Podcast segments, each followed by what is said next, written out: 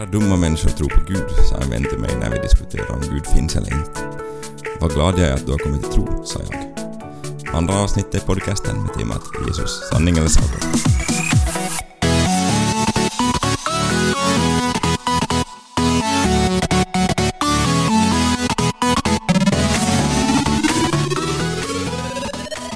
Ny vecka och nytt avsnitt, Jan Gustav. Eh, Obehagligt kallt på utsidan, men vi sitter i studion vår och myser. Ja, det är eh, skönt att du har eh, värmen igång. Tycker jag också. Ja. Eh, Hur har veckan varit sen sist? Eh, Tack för frågan, Thomas. Mm, När jag tänker på hur tiden har varit senast så märker jag att jag har misstänkt mycket människors motiv Mm. och eh, här anklagande tankar vad människor tycker och, och tänker och vad jag själv funderar och sådär. Och jag tror att jag ofta inte är sån. Okej. Att jag tror gott om människor och, Ja. och, och, och sådär. Men det sista tiden har jag märkt att jag som tänkt som att... Uh, och, och då blev det intressant att men allt handlar ju om utgångspunkt i mig själv. Ja. Alltså om jag då förutsätter att den andra vill väl med så hör jag det hos den andra. Ja. Medan om jag förutsätter någon annan liksom vill mig illa eller har någon anklagelse mot mig att jag har gjort någonting fel eller har missat någonting jag borde ha gjort. Så då hör jag ju det, de orden oberoende vad den andra säger. Ja. Och det var en sån här aha-uppväxt som kom den här veckan. Okej. Mm, så det... Så, men jag tror bara gott om dig Thomas. Så Vilka frågor du kommer med nu så, så tror jag du har en god avsikt. Nej men vad bra, vad bra. Ja. Mm. Din vecka då? Vad har den varit? Ja, eh, det, det är omtumlande Ja. får jag väl säga. Var det, var det en eh, del skriverier som, som, eh, om mig på, på lokalpressen. Eh, och eh, felaktiga skriverier eh, framför allt och ru- rubriksättningar och så vidare. Så att, att eh, det var lite tråkigt förstås, men, eh, men mycket roligt också. Ja. Mm. Men det väl handlar lite där samma sak också kanske. Ja, Att lite hur man... vad folk vill höra eller vad folk förväntar sig eller tror de ska få höra avgör vad folk hör. ja. Och lite tråkigt. Ja, det tycker jag. Och, och eh, ja, att gå, i, gå in med en sån inställning och sån vinkling på, på saker som man kanske inte har hela sanningen på heller. Nej. Det här tänker jag att då behöver vi lyssna på varandra när vi har poddar vi också Thomas, Mm. och också annars på våra medmänniskor för att verkligen försöka förstå vad de menar utan att ha fördomar om vad de menar eller tänker. Absolut, absolut. Okej, det ska jag ta med mig den här veckan. Eh, och alla veckor får vi väl försöka med det. Ja, men det var väl den här veckan jag ska försöka lära mig det sådär att Ja. lyssna. Precis. Så när jag frågar nästa gång hur veckan har varit så kan du relatera till det. Ja, Mm. förhoppningsvis. Och eh, vi hade ju en, en, eh, en eh, kampanj på sociala medier där vi ville ha in eh, tips på samtalsämnen, diskussionsämnen för vår podcast. Vi har fått in några och eh, lottat ut en bok bland de som hade lämnat in, eh, in teman och den lyckliga vinnaren som blev Martina Sundström. Mm, grattis. Ja, grattis och du har en bok på väg på posten Mm. till dig. Så att hoppas att eh, den ska vara, vara till glädje. Mm. Sist så var vi ju in på Jesus som enda vägen, så det är singular. Eh, inte, inte en bland många utan den enda. Och eh, jag tycker ju följdfrågan blir, och den fråga som jag tror att många möter ute i vardagen, eh, är att varför ska vi lita på honom? Finns ju inga bevis för, för Guds existens eller Jesu existens. Eh, vad säger du om den här frågan, Gustav? Finns det bevis för Guds existens? Jag tycker inte att man kan säga att det finns bevis för Guds existens och inte bevis heller att Gud inte existerar. Mm. Det finns ju indicier tycker jag. Ja. och sådär. Men det märkliga är... Uh, alltså indicier som jag har, har tänkt på så är till exempel att DNA är väldigt komplext. Alltså Mm. vår kod som berättar vem vi är. Eh, universum verkar ha en början enligt vetenskapens uh, tolkningar nu i varje fall. Ja. Och universum verkar vara helt finjusterat för liv. Liksom så här mega, mega, mega, mega finjusterat. Ja. Och, och de här sakerna är sådär lite indicier att mm, någon har menat någonting Ja. med det här. Att det verkar inte bara vara slump fastän ibland känns det ju som väldigt mycket i tillvaron är slump. Ja. Men eh, du själv då? Ser du liksom bevis och, eh, för, för att det finns en gud? Hur tänker du Thomas? Eh, ja, jag håller lite samma inställning att, att bevis är väl eh, kanske inte rätt ord, bevismaterial, så tycker jag att, att det bevismaterial som finns och pekar på att det finns en gud. Och eh, också på att det är Jesus som är den enda guden, som vi kanske kommer in på. Men, men eh, du hade en kriminalstory en gång åt mig. ja... Hur var den? Alltså att det kriminaltekniskt liksom sådär? Ja, alltså jag tycker ju att man behöver granska, granska, granska vår existens och, och Gud lite som en brottsplats. Att man, Ja, man ser på, på, på vilka bevismaterial som finns och man kan försöka undersöka DNA-spåren som, som Gud har lämnat, eh, Ja. eh, lämnat åt oss och eh, som vi kan se. Men, men vi kommer inte att få, få, vi kommer inte att kunna vara närvarande när det händer. Vi kommer inte att kunna återskapa och så vidare. Utan att vi, vi måste se på att okej, hur kan det ha gått till eller eh, ja, och se att helt enkelt ko- kolla på bevismaterialen. Mm.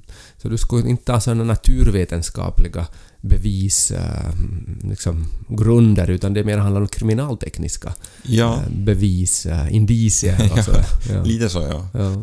Och vetenskapen kommer ju inte att kunna svara på den här frågan, men det, det, som de kan svara på är ju att hur någonting har, har gått till, men inte varför vi finns till och eh, varifrån allt har sin början. Eh, ja, så jag tror man behöver ha en lite mer eh, filosofisk aspekt på det. Ja. För mig är det ett mysterium ändå till slut varför en del tror och varför en del andra inte tror. Ja, absolut. Jag tycker jag betraktar den här tron som på något sätt en skål eller ett, ett glas som finns i människan. Mm. Och det glaset och skålen så kan vi ha som täckt över. Mm. Och, och, och då är vi inte öppna för Gud på något sätt. Men, eller så kan vi ha den öppet. Och det verkar vara som att en, för en del är livets omständigheter så att man stänger det här, eh, lägger handen över det här skålet. Livets besvikelser eller tuffa saker.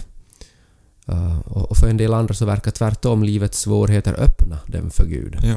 Och, och jag kan inte förklara det här. Jag kan inte förklara varför någon tror och jag kan inte förklara varför någon inte tror. Båda två är lika liksom oförklarliga för mig. Ja. Men vilken glädje i att inte vi behöver förklara utan att vi får bara fortsätta så och lita på att Gud sköter skörden. Jo, utifrån pers- det perspektivet.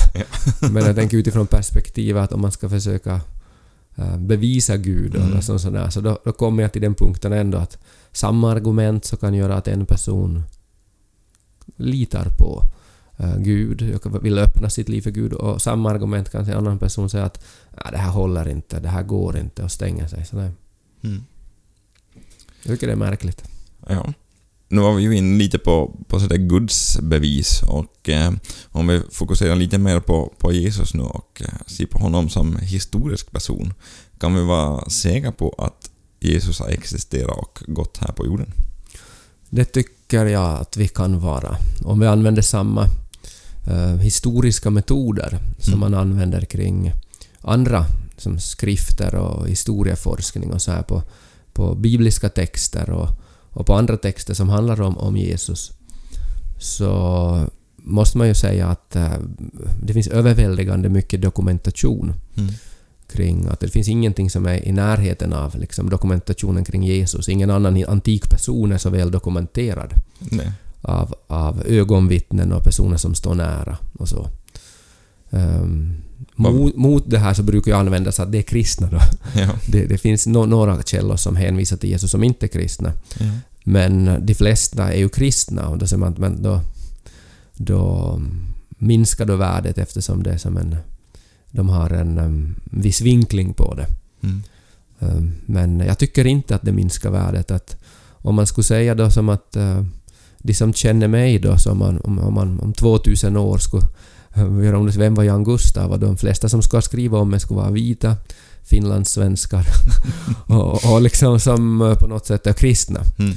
Så tänker jag, det minskar ju inte värdet att de, um, de som berättar om mig är väldigt lika. Nej.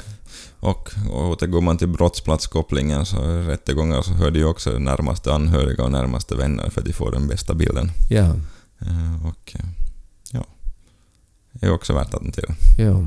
Och sen som vi var in tidigare på i ett, ett eh, avsnitt också, kanske var förra veckan, att eh, Paulus var ju den största Jesus-skeptikern.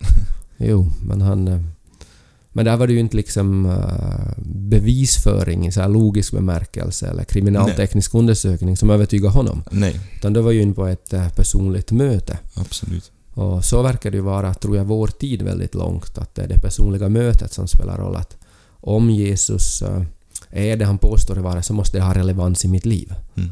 Det är den stora frågan tror jag för många, relevansfrågan. Mm. Medan det sen när man eh, intellektuellt vill vara ärlig och, och så här så måste man också få eh, klarat av den logiska frågan eller trovärdighetsfrågan. Att är det trovärdigt att tro på något sånt här? Mm. Jag upplever att eh, kristna många gånger inte blir tagen på allvar i olika diskussioner och argument, speciellt om man hänvisar till någonting som Jesus har sagt eller som eh, Bibeln säger eller så vidare. Eh, kanske det är för man delar, då man inte delar samma värdegrund. Hur ska man tackla en sån situation? Um, jag tänker att det postmoderna, alltså att det som är rätt för dig är bra för dig och det som är rätt för mig är bra för mig. Den tankegången Mm. som inte jag tror att um, kanske är så riktig. Men den tankegången ger en väldigt bra öppning för att möta människor och dialog mellan människor. Ja. För att eh, även fastän det finns lite pinsamhetsfaktorer i vårt samhälle att tala om troen och, och, och helt kristna, kristen tro och sådär, det finns lite så här tabun, Ja. så finns det en väldigt tydlig öppning för att tala om sådana frågor om man lyssnar. Ja. Att om jag är beredd att lyssna på mina vänner som är muslimer, ateister, agnostiker eller inte tror, vet vad de tror och så här. Så finns det liksom en mot liksom, eh, tanke också att då är också de beredda att lyssna på mig. Att ömsesidigt dialog och lyssnande. Ja. Jag var på en apologetikkurs här som ordnades i Jakobstad för ett år sedan kanske. Eh, Och vad är apologetik? ehm, så det är kort beskrivet försvara och förklara kristen tro. Mm. Och eh, där en av, av föreläsarna som, som jag tyckte var helt fenomenal på, där jag kom till, till svara på frågor. Eh, där han började med, började med att säga att okej, intressant tanke att vill du förklara hur du ser på det här så eh, kan jag säga, sen säga hur jag ser på det. Och eh, jag tror att skulle man ha en sån inställning mera i livet så tror jag att det skulle vara mera konstruktiva diskussioner och kanske ett sätt att utgå ifrån i olika debattartiklar och Mm. debattsidor. Ja, det ska vara intressant. Och se en sån debatt som utgår från väl att man lyssnar först för den andra, försöker förstå väldigt grundligt innan man själv säger någonting. Ja, Ja. ja. Inte publicera någonting på antaganden. Nej. S- Sen eh, så på något sätt om man går in till det här relevans eh, argument eller relevanstanken som finns idag, att det ska vara relevant för mig, det ska liksom spela roll i mitt liv och sådär. Så, så då tror jag att uh, den kristna tron handlar om egentligen vardagen och hur vi handskas med vardagen. Jag har en vän som eh, försöker inbjuda Jesus i alla möjliga situationer. När han spelar dataspel Mm. så ber han innan han börjar spela dataspel så ber han att Jesus var med mig här och låt mig få upptäcka någonting mer av livet och vem du är genom det här. Eller när han handlar mat, så när han handlar mat så att försöka handla ekologiskt och tacka Gud för skapelsen genom att handla ekologiskt. Mm. Eller när han möter kassatanten, där är liksom tänker han att där eh, spelar det roll att Jesus är liksom Herre, Jesus har övervunnit döden, Jesus är med. Inte bara som så här tröstelik nalle eller låtsas kompis utan verkligen ha inställningen att här är Jesus liksom Herre i den här situationen och jag följer Jesus och hur uttrycker jag det på bästa sätt? Mm. Fascinerande, så varje gång jag träffar honom så blir jag li- lika liksom själv taggad och glad över livet och tacksam för att jag får vara kristen och få ha Jesus med på det här sättet som Herre i, i varje situation. Ja. När han möter en besvärlig människa så är hans tanke att här ger Gud mig möjlighet att växa. Vad spännande. Ja. Och jag, jag önskar att jag skulle snabbare komma till den tanken. Ja. Här är det mö- möjligt för mig att tillämpa bergspredikan, att älska en människa som är svår att älska. Att nu vill Gud lära mig det. Mm. Istället för att jag stönar och suckar att åh, varför kom den här människan i min väg och den här funkar jag inte alls med. Nej. Nej, det låter som en sund tanke. Ja, och det har ju att göra med just med vem Jesus är. Att Mm. Då är Jesus med där och hans undervisning, hans person Mm. eh, spelar roll just då i Mm. varje liksom, situation. För om Jesus har sådana anspråk så måste det vara så att han, han den han är så spelar roll i livets alla situationer. Annars är det bara liksom en teoretisk tanke eller någon sån där... Ja, jag vet inte vad det är. Mm. Men någon, i varje fall någonting som inte eh, har med verkligheten att göra. Nej.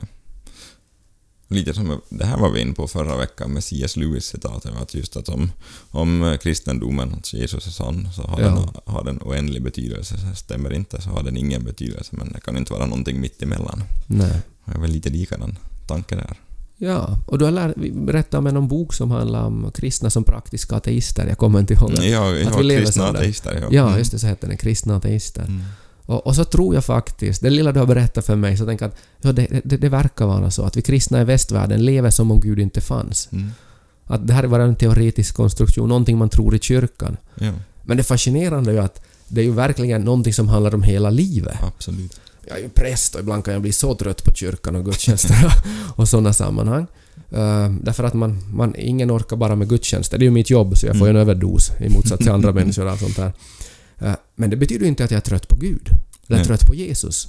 Eh, för för det, det handlar om hela livet. Mm. Min vardag, hur jag möter mina människor, hur jag kör med bilen, hur jag tankar. Allt möjligt handlar det ju om. Att följa Jesus. Och då är ju han oerhört utmanande. Mm. Och eh, det blir ju livet som... Det blir, livet blir ju spännande. Att ha honom som herre med i de här situationerna. Mm. Ja. Mm. Tal om eh, att köra bil så finns ju en eh, församling som jag tycker i USA som hade en bra reklamskylt. Okej, vad var det? Att, eh, tuta om du vill, eh, om du älskar Gud och skicka ett meddelande om du vill träffa honom.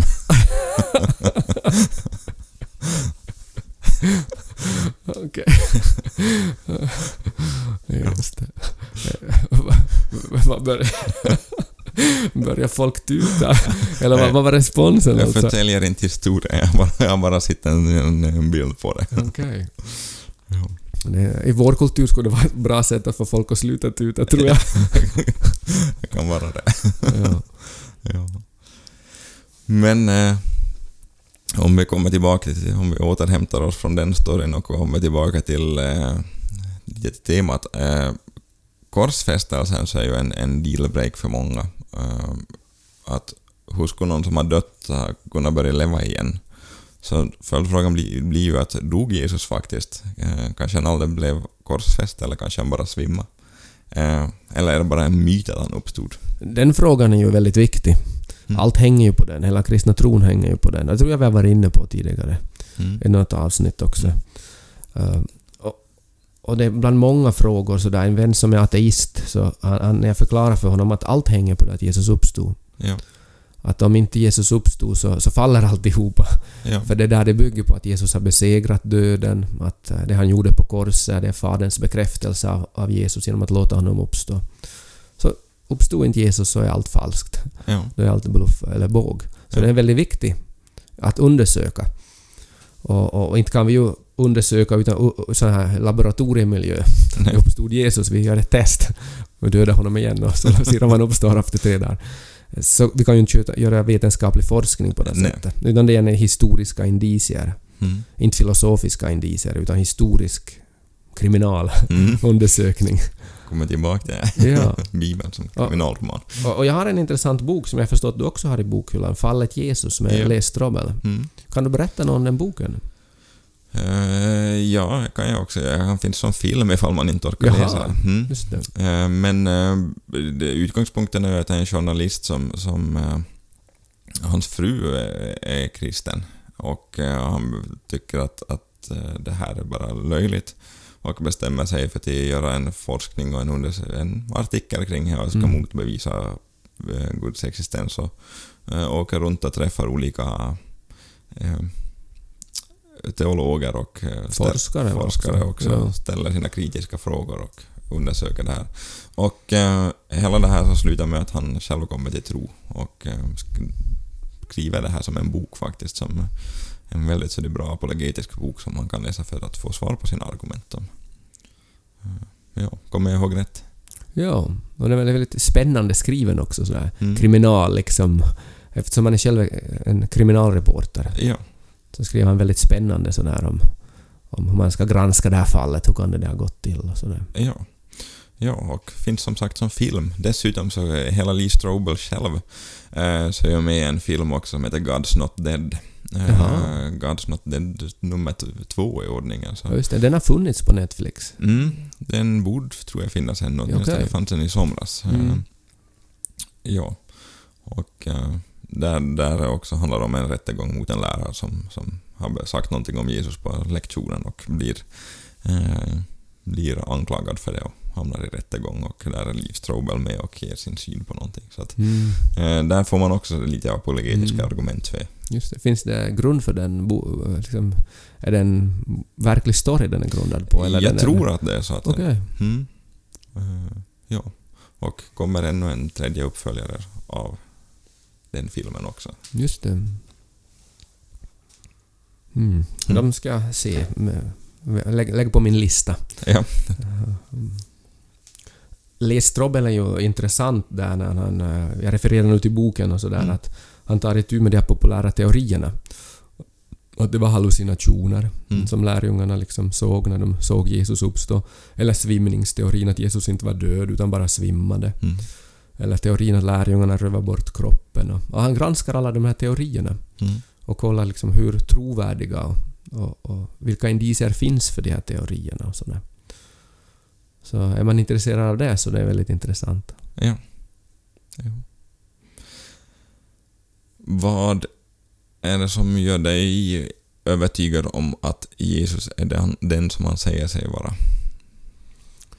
Mm, jag har ju alltid några små tvivel på gång när jag funderar liksom sådär på, på, på Jesus och sådär. Han är som så chockerande och, och så mycket Mm. mer än, än någonting annat jag har, jag har mött. Um, så jag, jag kan inte säga så att jag är som alltid 100% övertygad så här är Jesus och jag har lagt honom i en låda. Att han är som större, han spränger sönder mina lådor och provocerar mig. Och, och när jag tror att nu har jag allt på klart så då igen liksom um, hans påstående om sig själv chockar mig eller liksom jag blir som tagen sådär att, att uh, okej, att du är ännu större Jesus än vad jag tänkte mig. Men uh, nu är det ju ganska långt relevansen i mitt eget liv. Att när jag var eh, 17 år så hade jag väldigt tomhet i mitt liv. Där jag sökte, jag gick bra i fotboll, när jag spelade fotboll, det gick bra i skolan. Alla saker var som rätt på något Mm. sätt i mitt liv, men ändå en tomhet, jag saknar någonting. Och då började jag eh, läsa Bibeln och tänka på vad vi hade sagt på skriftskolelägret som jag var två år tidigare på. Ja. Och där så, så började jag uh, jag be helt enkelt att är det du som är svaret på den här tomheten? Och sådär. Då märkte jag när jag bad att eh, jag fick en frid Mm. som, som, eh, och ett lugn. Mm. Märkte att någon fyllde den här tomheten. Och, och genom jag då liksom började tänka okej att nu ger jag mig till dig Jesus. Att om du är du den som hade svaret på den här min, mitt livs fråga. Som var tomheten. Mm. Vad lever jag för och vad, vad, vad, vad finns jag för och sådär. Mm. Så det var, jag upplevde att jag också fick svar på den. Att det, mm, det blev en erfarenhet av att en person kom in i mitt liv som fyllde den här tomheten som jag kunde börja dialog med. Ja.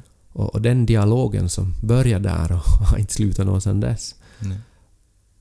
Um, förstås upp och nedgångar men och sen var det en fas- fascinerande resa där jag upptäckt liksom en, en övernaturlig verklighet som är lika naturliga som det naturliga. Ja.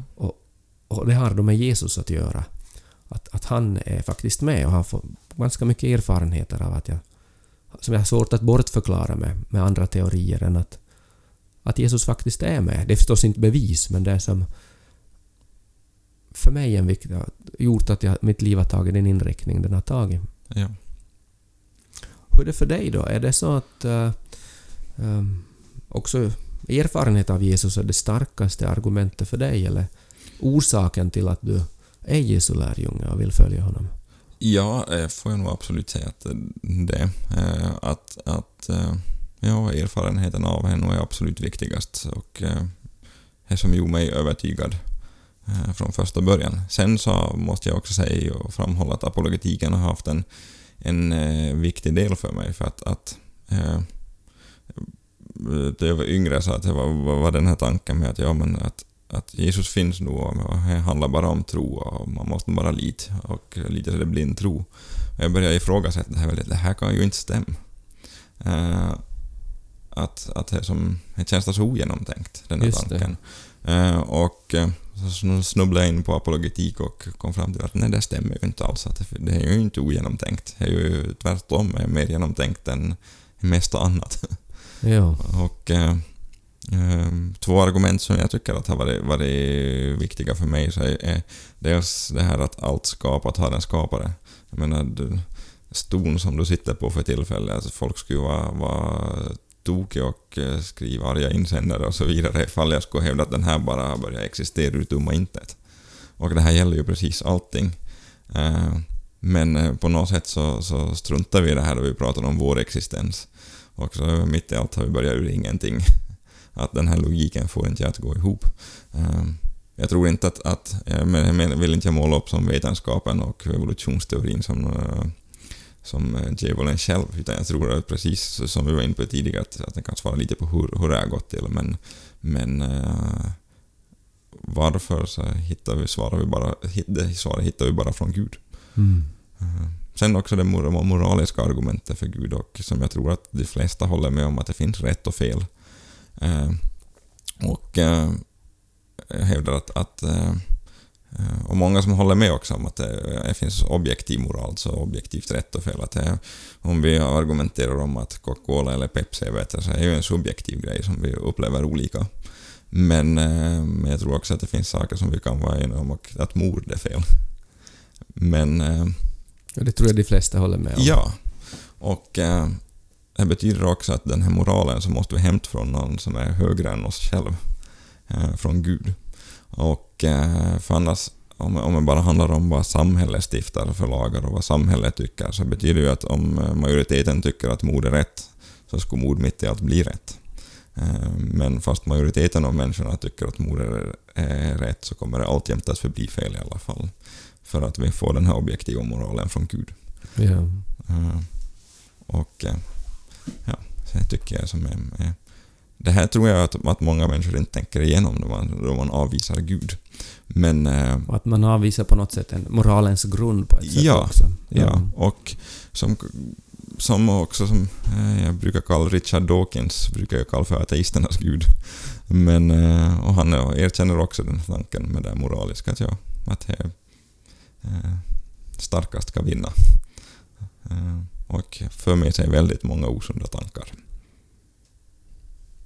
Alltså Richard Dawkins som sa, hans tankegång alltså the, the survival of the fittest, det Ja. starkaste ska vinna. Att Det Precis. finns ingen moral utan det är bara Ja. de som är starkast ska vinna. Ja.